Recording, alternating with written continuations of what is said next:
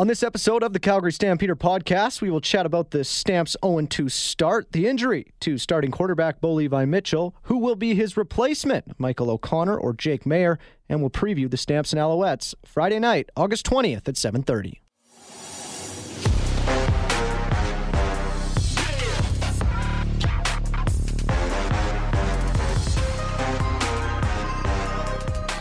Welcome back to the Calgary Stampeders podcast. I'm Dave McIver here with my co host Jock Wilson. So happy to be back talking Stampeders football with you for another year. So great to have our sponsor, Valentine Volvo and Volvo Cars Royal Oak, back with us for another year as the Calgary Stampeder podcast is brought to you by Valentine Volvo and Volvo Cars Royal Oak. If you haven't heard us before, we're here to chat everything Stamps. We'll be breaking down the games, chatting with Stamps players, current and former and basically just giving you everything Calgary Stampeders throughout the course of the season. But before we get into it today, let me reintroduce my co host, the host of Sports Talk, the host of the pregame and postgame show, and the fifth quarter call in show here on Global News Radio 770 CHQR. Jock Wilson, how are you, my friend? I'm very well, Mr. McIver. I think more importantly, we should introduce our listeners to you. Now, you're you're a good Calgary boy. Are you? Are, did, did you play football? I did. Five did years. Five years with the uh, with the Southwest Bulldogs. Good I think that's what they're called now. Uh, three years of Pee Wee, two years of Bantam, and then uh, yeah, to make the decision between uh, all my sports and uh, chose hockey incor- okay. incorrectly. Now, what position did Dave McIver play with the Bulldogs? Well, when I was the right size in Pee Wee, I could play middle linebacker. oh, yeah. yeah so, You're not the right size anymore. No, and then as soon as I got into Bantam, I wasn't the right size. Everybody grew, you didn't. Exactly. So I became a, a, a rush defensive end, and the only reason that was is because I could get under the offensive lineman. So uh, that's my football experience, and uh, of course, I'm on the sidelines this year for the broadcast team, so that's a ton of fun. But yeah, born in Calgary, uh, 33 years old. Uh, you know, been working here for about six, seven years. So yeah, yeah, and and a sports guy, a sports fan, and obviously a hockey player, football player, and you know, nice that uh, you, you, you come to the city, and you know, I'm sure you followed the Stampeders. Uh, were you a Stampeder fan young as, as a youngster? I still remember my first game, four oh, years yeah? four years old against the Toronto Argonauts. Come on, yeah, uh, old uh, Spike McIver. My dad took me down, and his old uh, Molson seats that he used to have that uh, he when he worked for Molson, and yeah, we used to uh, we used to enjoy it quite a bit. Nice to have a dad that worked in the beer business. Yeah. Not not as a four year old because you didn't get to uh, reap the benefits of the beer, obviously as a four year old. But yeah, some of the perks, not too bad. Yeah, when he got out when I was seventeen, that was a little disappointing, Jock. I won't I won't lie to you. he did it just because of you. Yeah, I'm not I'm not surprised either. uh, Jock, let's dive right into it here. 0 2 start yeah. for the Calgary Stampeders. Something we haven't seen in quite a while um, in this city. Just your overall thoughts uh, where the Stampeders are through the first two games of the season. I'm concerned. I, I'm very concerned. Um, we knew this was going to be a young football team. We knew this team was going to have to come together, and it's only a 14 game season, and you start at 0 2, and the mistakes that this team has made, you know, mental mistakes, missed assignments, too many penalties, obviously the injury to Bo Levi Mitchell that we're, we're going to get into a little bit later on. Uh, you've got a situation where the Calgary Stampeders are in unfamiliar territory. This team has never started 0 2 under this head coach, Dave Dickinson. This team never started 0 2 under Bo Levi Mitchell. Uh, we know there's a reason for that now. But yeah, you look at the schedule and you have the Montreal Alouettes coming in, I think a very, very good team, a team that will compete for first place in the Eastern Division. And then you got to go on the road, your first road game against the defending Grey Cup champion Winnipeg Blue Bombers. They are probably the class of the Western Division. Can you imagine if this team is 0 4 to start the season? Yes, you've got the Labor Day weekend after that, you know, back to back against Edmonton, the New Elks, and I don't think Edmonton is a very good team. But right now, I don't think you can seriously say with a straight face the Stampeders are a very good team. I'm 100%. I'll go back to what you said about uh, the, the mistakes, the penalties. Yep totaled it up for us 17 penalties for 178 yards over two games. Just not good enough from a team that we normally see as a very disciplined team in the CFL. And then you look to that schedule where they have the Montreal Alouettes, the Winnipeg Blue Bombers, you know, you got to basically win, you know, eight of those last 10 games if you lose the next two. So you don't want to dig yourself any bigger of a hole, even though you have Edmonton twice and Saskatchewan uh, back to back as well. So, like you say, Jock, this hole is, uh, it, it, can't get any bigger. um, you know, maybe they do lose one out of the next two, but they have to at least get one out of the next two. You know, everybody's going to say it's early. And and yes, it is early. You're only 2 games into a 14-game season, but because it's only a 14-game season, you know, I, I've already started thinking how many games are you going to have to win to make the playoffs? And, and, I'm thinking you got to be at least 500, so that's seven. And I don't think that will guarantee you a playoff spot in, in the Western Division. So are you going to have to win eight games to make the playoffs? I, I think that's probably more realistic. So if you start 0 and 4, you can do the math. You're you're behind the eight ball. You got to win eight of the last ten. Yeah, and you know an 0 14 winning eight of the last 10. I'd like to see when that happens. So uh, it has been a tough start for the Calgary Stampeders. It is early, no preseason as well. So maybe mm-hmm. uh, those first two games help get some yeah, but that's out, an but excuse. Every team is in that same boat. Uh, for sure, for sure. Um, but I, I would argue that some teams, you know, they're returning a lot more of a familiar roster. Yeah, than, than the Calgary enough. Stampeders are. So uh, we'll see. We'll see what happens. That's all you can do at this point. Uh, what we have seen, Jock, was an injury to the best player on the Calgary Stampeders and Bo Levi Mitchell. A broken fibula, six games on the injured list. I know could come off early. We've we've seen that happen in the past. But uh, you know, what do you think of the injury, and what do you think about you know maybe what's coming up as a backup quarterback? We don't know who that's going to be yet uh, on Friday night the way that Bo Levi Mitchell explained the injury, I'll be surprised. I'll be stunned if he comes off the six game injured list a, a little bit early. I, I, I think you've got to prepare yourself that he is probably going to miss six games. You know, I, have had a hairline fracture. You know, I've, I've, I've broken my leg a couple of times from that standpoint. I wasn't a professional athlete, but I, I do think it's very, very difficult to play at that level if you have a hairline fracture, you know, on your fibula. So I think this team has to prepare themselves that he is going to be gone for six games. And and realistically, as we've already talked about, if this team goes 0 and 2 in their next two games and they're 0 and 4, you know, you don't want to rush back the quarterback because I think moving forward, Bo Levi Mitchell is still going to be your best option. He is still going to be the guy that hopefully can get this team back to where this organization wants to be. This is a blow. This is a big time blow for the Calgary Stampeder organization. Wasn't in the plan, wasn't in the cards when Dave Dickinson was was doing his planning for the season or when John Hufnagel was doing their planning for the season. You know, they had to say goodbye to some very, very good players like the Eric Rogers, like, you know, the Juwan Brescacins. You can go down the list. But the fact of the matter is, they had faith in the winningest quarterback in CFL history. They had faith in a guy when he last played a full 18 game season, was the most valuable player in the Canadian Football League. He was the Grey Cup MVP in 2018. So this this throws everything into a little bit of chaos for the organization. And and I'm like every other Calgary Stampeder fan out there. I like the story of Michael O'Connor. I, I, think it's great what he did at the UBC Thunderbirds, and you know, as as a Canadian quarterback, knows the Canadian game. I love his size at six foot five. I know nothing about Jake Meyer, but I know Dave Dickinson likes Jake Maier. I, I, I always say Meyer, but it's actually Mayer if you look at the uh, the pronunciation. So I apologize, Jake. Uh, we'll see. We we will see. And the one thing Dave Dickinson has said is he said he's not going to go into a rotation basis. It's not going to be one set, set of downs for Michael and one set of you know downs for for for Jake. But but now we get the, the depth chart, and I'm I'm shaking my head because I'm I'm convinced that Michael O'Connor is going to be the starting quarterback, and yet on the depth chart you got Jake as your starting quarterback, and so damn, I'm confused. I'm confused, Dave, and if I'm confused, I'm sure Stampeder fans are confused. I'm confused. Uh, just for those who uh, didn't catch our morning show together, Jock has to eat a hat if Michael O'Connor does not start. Uh, Can Friday. you make it a clean hat at least? Uh, well, we'll think about it. Um, but yeah, I, I'm super confused by the depth chart as well. We've talked uh, all week about just how raw of a rookie uh, Jake Maier is, and you'd think that you know they'd go with the Canadian quarterback. He knows the yeah. Canadian game. And look, this is before the game. This is before the game starts. The depth chart could easily change. Sure. It, what I don't understand is you've had Michael O'Connor as your backup quarterback in two games. Jake wasn't even on the roster.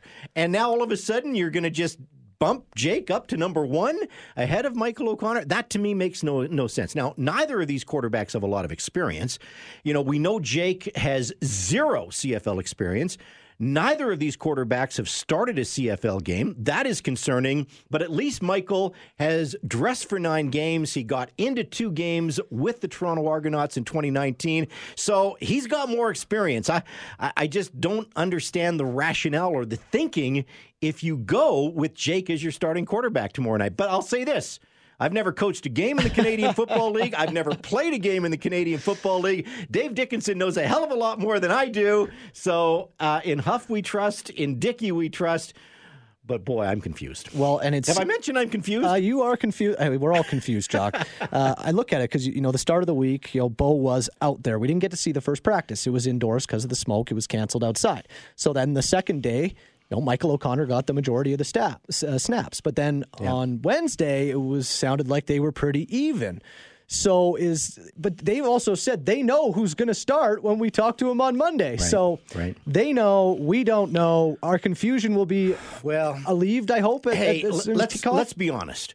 You know, Rick Campbell has been raked over the coals in this league for the last two weeks by the media saying, You're deceiving. We've got the single game betting. You know, shame on the BC Lions because, you know, is Nathan Rourke going to be your starter? Is Michael O'Reilly going to be your starter? And it just it just seems to be the gamesmanship. I, I thought we were above and beyond that. And and I'm maybe it's gamesmanship. We're going to find out but uh, it's it's it, it is it is mind-boggling. It is a little bit. Con- oh, did I mention I'm confused? Yeah, I did. uh, so we'll see how this plays out. But uh, again, I hope your uh, hat is tasty. Can I at least cook it first? Yeah, you can throw a little barbecue sauce on that as well. You know what? I'll actually let you fill up the hat with some food, so oh, okay. it's easier to come down. um, moving on, you know we've talked Bo, we've talked uh, who's going to be the quarterback. Uh, let's talk about the opposition, Jock, because this is a team in Montreal that really started to come on at the end of the 2019 season and now look like a team that plays with swagger, a team that has a quarterback who can move, and a team that has a very, very good defensive line. So, what do you see the Owls coming in here on Friday night and, and bringing to the Stampeders? I watched the Owls last week against the Edmonton Elk, and you know they're a good football club. As I said, I think this is a team that's going to be challenging for first place in the Eastern Conference. Love their coaching staff. I think Khari Jones is is fantastic. Vernon Adams Jr. You know he can not only scramble to save plays, he can make things happen with his arm as well. So no, I, I don't think the Calgary Stampeders are going to take anything for granted against this team. So the spotlight for me will be the Calgary Stampeder defense because defensively, I think think the first two seasons, or at least the first two games, the Stamps have been, you know, pretty good. And, you know, we'll see if that defensive line can start getting some pressure on the quarterback because, you know, they didn't really in the first two games you know, I, I think the, the the linebacking core is getting better as the season goes along. So, you know, Jameer Thurman, he is a stud. Darnell Sankey, I think he is really starting to develop, you know, former NFL player, uh, which is good. Losing Jamar Wall certainly hurt the Calgary Stampeders. And even though I think uh, Dozier is, is a good player, he's certainly not in the, the caliber of of Jamar Wall, although that's more of a you know a, a, an extra secondary position.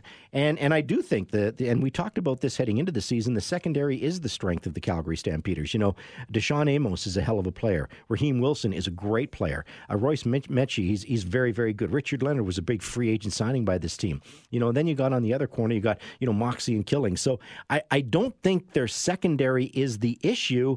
But what you need is the defensive line to get a little bit of pressure on the quarterback because if there's some pressure on the quarterback, you know that's that's a good thing, and then that opens up the the, the opportunity for your for your defensive secondary. I think they were hoping it was going to be the other way around that you know teams the secondary was going to be so good that it would give the uh, defensive line time to get pressure on the quarterbacks. We haven't seen that happen yet. No, I think, uh, like you say, Jock, it, you can only cover for so long, you yeah. know, especially on a big field like in the CFL. Right. And if Vernon Adams is able to run around all over the place, and your, your DBs can cover for you know, you know five seconds, and then you can only ask them to do so much before a receiver is going to get open, especially with the amount of zone that teams are playing in the CFL these days. Uh, I look at the running game. You know, this is a big test for the offense or the defensive line for the Stamps because William Stanback, he's only mm-hmm. played one game this year, but he's averaging six point two yards a carry. Yeah. Uh, he knows how to run the football. So it's going to be a massive test for the defensive line for the Calgary Stampeders. And I don't know, you know, with this team, Montreal coming in, they're fast. I haven't seen a ton of speed from the defensive line from the Calgary Stampeders this year, which worries me a little bit. Without the pressures, like we say, it's pretty tough to cover for for a long amount of time. If you're not getting the pressures, you're you're not getting you know the the quality production you need out of your secondary.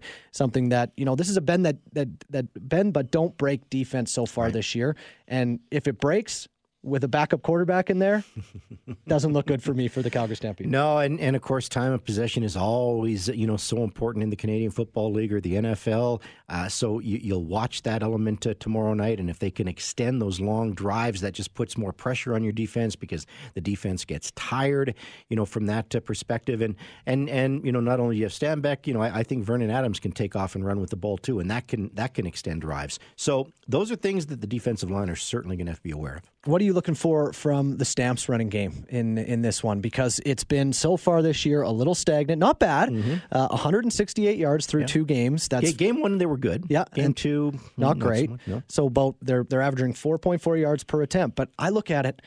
You, you talk about Vernon Adams Jr. You talk about the Cody Fajardos. You talk about the Mike Reillys. Yeah. You have to respect those running games, not only from the running backs, but from the quarterback as well. We haven't seen that here you, maybe that's what Jake Maier can bring to the table. Maybe he can fly around out there. Yes, and, you know because uh, hey, the one thing I, I have seen with Michael O'Connor, he he is a big pocket style quarterback. So I don't think he's going to take off and run with the ball. Maybe Jake can add that element, and that can add a different dimension to the Calgary Stampeder offense. And if that's the case, I, am all in favor of that because I like Kadeem Carey. I think Kadeem Carey had a very, very good training camp for the Calgary Stampeders. I do think the Stamps running game was pretty good in game one, even though they lost that game. Ante Milanovic uh, Litre, you know, I, I, I think he, from a Canadian perspective, can can really pound and you know get that ground game going as well. So hey, we're going to see how this uh, this plays out. But yeah, maybe maybe having a, a more um, agile quarterback in, and maybe that's why they're thinking Jake Maier is the guy to go because maybe that's something they can exploit. Well, a lot of speed on that uh, Alouettes defensive line. We know Good Jones, at least of as right now, is questionable uh, on the right side of the line for the Calgary Stampeders. So, you know, maybe we talk to, to Dave Dickinson a little bit later today, and, and there's we get the final call on who the starting quarterback's going to be. Let's hope, anyways, and uh, we get to know uh, just why uh, he's made up his mind. So uh, we'll see about that. This recording is happening before that media availability today. So yeah, we'll see what happens. Jock, now you had a great chat with Daryl Slade, uh, Stampeder historian. He's got a great new book out. Uh, tell us a little bit about uh, Daryl, and then we'll throw to that conversation. Daryl is one of the biggest Stampeder fans that I know. He is a historian.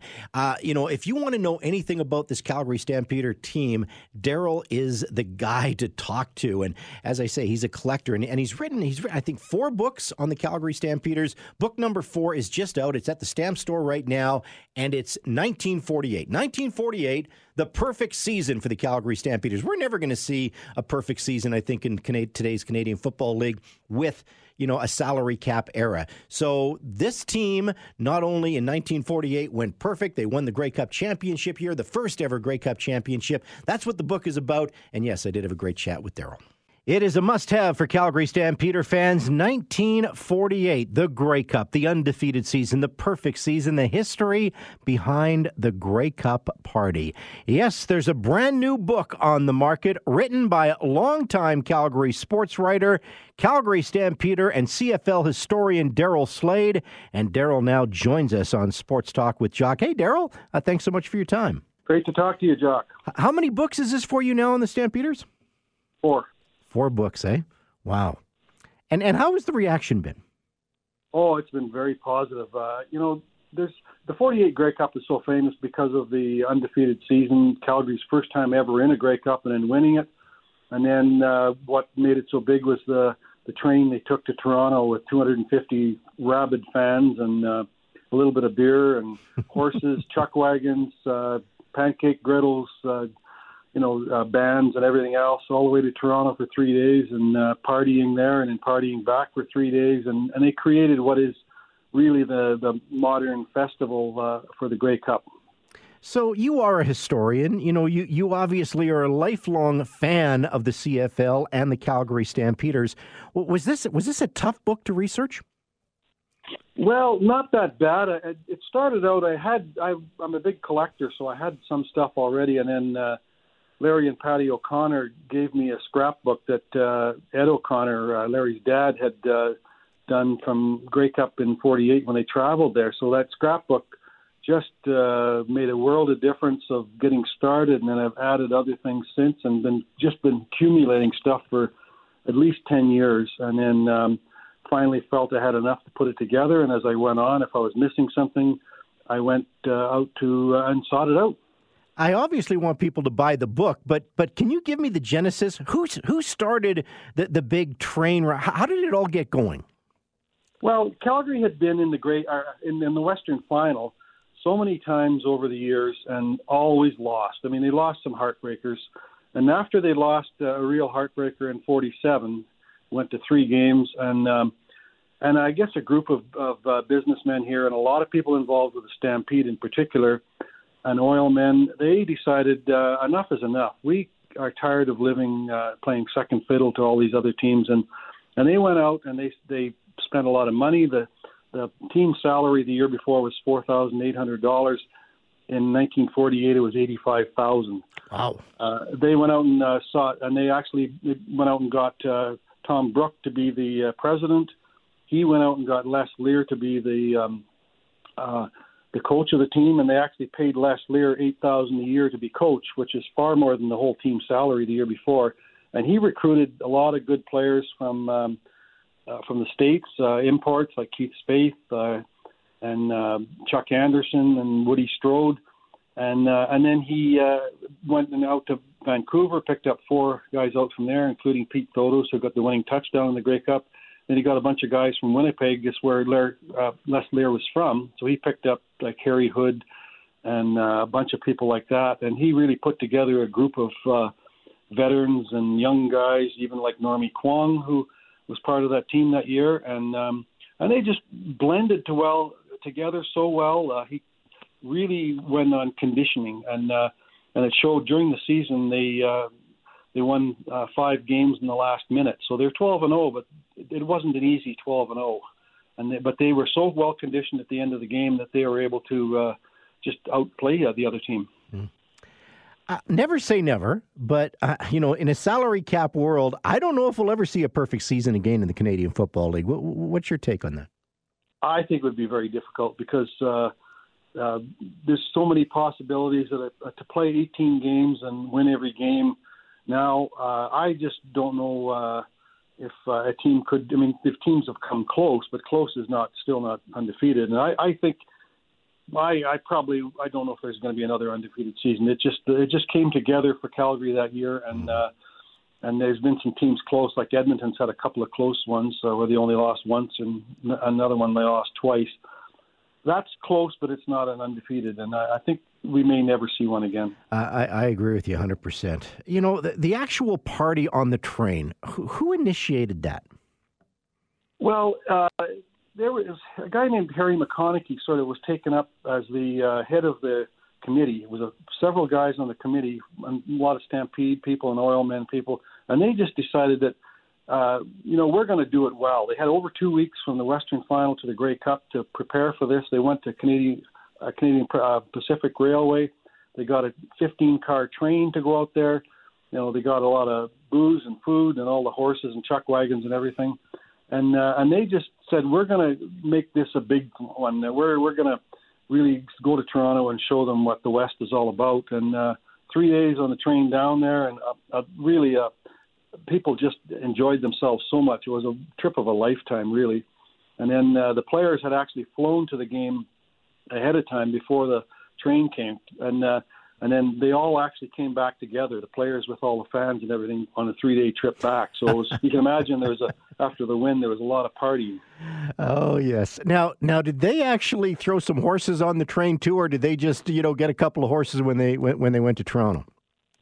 Was Bill Heron and uh, people like that. They took a dozen horses from Calgary and at, at, least a couple of chuck wagons, and uh, and then of course they had a lot of hay and everything else, and. Uh, and then uh, they took pancake griddles, and of course they had the old pancake breakfast there in Toronto. I mean, they, they it was very they didn't uh, spare any expense really. They spent a a lot of money on this, and they were going to make it a big party. And uh, and the people that got tickets for the train, there was even 70 people went on a uh, flight out there too. so I mean, they they didn't waste any money, and people were so eager for a, a team to be in the Grey Cup and to win, and uh, and just have a great party that we've never had before. And and it kind of set the stage for what uh, has happened again in the last 70 years. Daryl, uh, you are a collector, and I'm curious, what's what sort of collectibles do you have from that '48 season? Now, now I'm sure you've got some pictures in the in the book. Well, out of these scrapbooks, the one from the O'Connors, plus a number of other scrapbooks I have. I mean, uh, I picked up a, uh, the program for the game was just a sheet of paper, but it took me 20 years to find one. and uh, and so there, and I got programs from every regular season game, the Western Final, and everything. I got all kinds of photographs. Um, no original equipment or anything like that. I don't even think anything exists anymore. It was probably worn out so badly. They didn't use uh, a jersey every game or every year like now. They wore them for until they shredded. I mean, so there's nothing that survived that I know of, and uh, hmm. so those are hard to come by. But I've got a button that was uh, I've never seen another one uh, that they had for uh, for that year, I guess, and for all kinds of things, all the programs from their dinners and their Christmas card and um, things like that. I mean, there Very there are cool. a number of things that you can get, and uh, I picked up a belt buckle that was given to them a couple of years ago, and they're very very rare. And there's just there are a few things out there, but they are very scarce. Uh, how did you become such such a passionate fan slash historian slash collector? Uh, I got my training in Saskatchewan. well, in, in 1976 Western Final, a friend of mine and a couple other guys. Uh, one friend had had a, got his pilot's license, and so he said uh, we weren't going to go to the Western Final. He says, "Why don't we just take a plane? We'll fly to Oyen. We'll get a hotel room, and we'll watch the game, and then come back." So we we flew to Oyen, got a hotel room, got some Coke and pizza, watched the game, and flew back to uh, to Saskatoon. So my roots of passion at CFL started there and just continued on when I moved here. Okay, I, I got to ask you how how many pieces of memorabilia do you have uh, in your collection right now? Can you put a number on it? Well, I have uh, basically a, a, program from every Stampeder home game, plus a lot of road games. I'd say there's well over a thousand different ones there. Plus, wow. uh, uh, I have a undisclosed amount of game jerseys that I get from George Hopkins in the store and everything over the years. Probably a couple hundred anyway. have 40 or 50 helmets. I mean, there's uh, a lot of stuff. My goodness, how do you insure something like that? You know, your insurance agent must, uh, you know, go. I can't insure this. Not very much. You can't do very much with it. oh, that's uh, that that's that's a great story. So the most important thing, Daryl, Stampeder fans want the book. They want to relive the past. They want to relive that 1948 season. Uh, how does one get a copy of the book?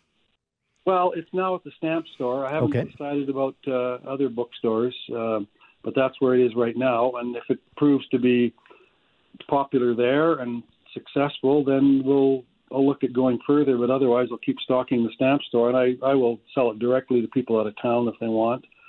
Uh, guys, a lot of people on Twitter have asked me about it, and uh, so I've said, yeah, just exchange uh, addresses and so on, and uh, and then I'll get them to them. And uh, so there, I mean, I'm on my own, so I'm not very sophisticated when it comes to marketing. no, and, and I understand that. And, and again, you know, you, you want to at least break even on the project, but you're you're the publisher, you're the writer, you're, you're the uh, the researcher. You, you basically do it all. I, I think you got a, you got a printer though to help you out, right? Oh yes, I've got a really good printer, uh, Copy Repro downtown. They've been working for me for years, and uh, and they do a fantastic job and uh, works very well with me. And uh, and it, it works out great. Uh, so I mean, I'd rather go that route than a full publisher. Uh, out of all your uh, memorabilia, what's uh, did you have, do you have do you have one piece that really stands out for you know? If, if I had to ask you, what's what's your top piece of memorabilia? What is it? Uh, I would say the one I like the most is one I got from Harry Langford, who played back in the '50s. He's in the Wall of Fame. He they had a training camp at um, Nelson, BC, and it's a it's a like a, a pennant but it's made out of uh, like t- uh, tent canvas. It's about six and a half feet by three feet, and it's got original artwork of the horse uh, in front of the football, that original logo, and I believe it's the first piece of um, any kind of uh, material or program or anything that actually has that on it because it 56 was the first year they used that logo, uh-huh. and uh, I I just uh, think it's the greatest thing. But I got it from Harry Langford, and uh, and I think that's my favorite of all items. Well, I tell you oh, what. one other one, yeah, I, oh. I do have uh, Dwayne Johnson's jersey from. Oh, do you? But you have the white one. George Hopkins has the red one. So. you got you got the Rocks jersey. Okay. Yeah. Wonder what that would be worth right now. I don't know, but I had a lot of family members that want it. Daryl, uh, thanks so much for your time. Good luck with your book. And again, if Stampeder fans want a copy, the Stamp Store is probably the best place to get it. Yeah, for right now, yeah, that's great. That was a great chat between uh, Jock and Daryl. Hopefully, you can get down to the Stamp Store and pick up that book. As Jock said, uh, Daryl is a great historian. We've talked to him several times on mm-hmm. Sports Talk, and he is awesome. Hey, that's all for us today, folks. Thanks so much for listening. The Calgary Stampeders podcast is brought to you by Valentine Volvo and Volvo Cars, Royal Oak. And as always, if you like what you're hearing, let people know about it. You can find the Calgary Stampeder podcast on Apple, Spotify, or wherever you find your favorite podcasts. Our next episode is after the Labor Day game on September 9th. We will chat with you then.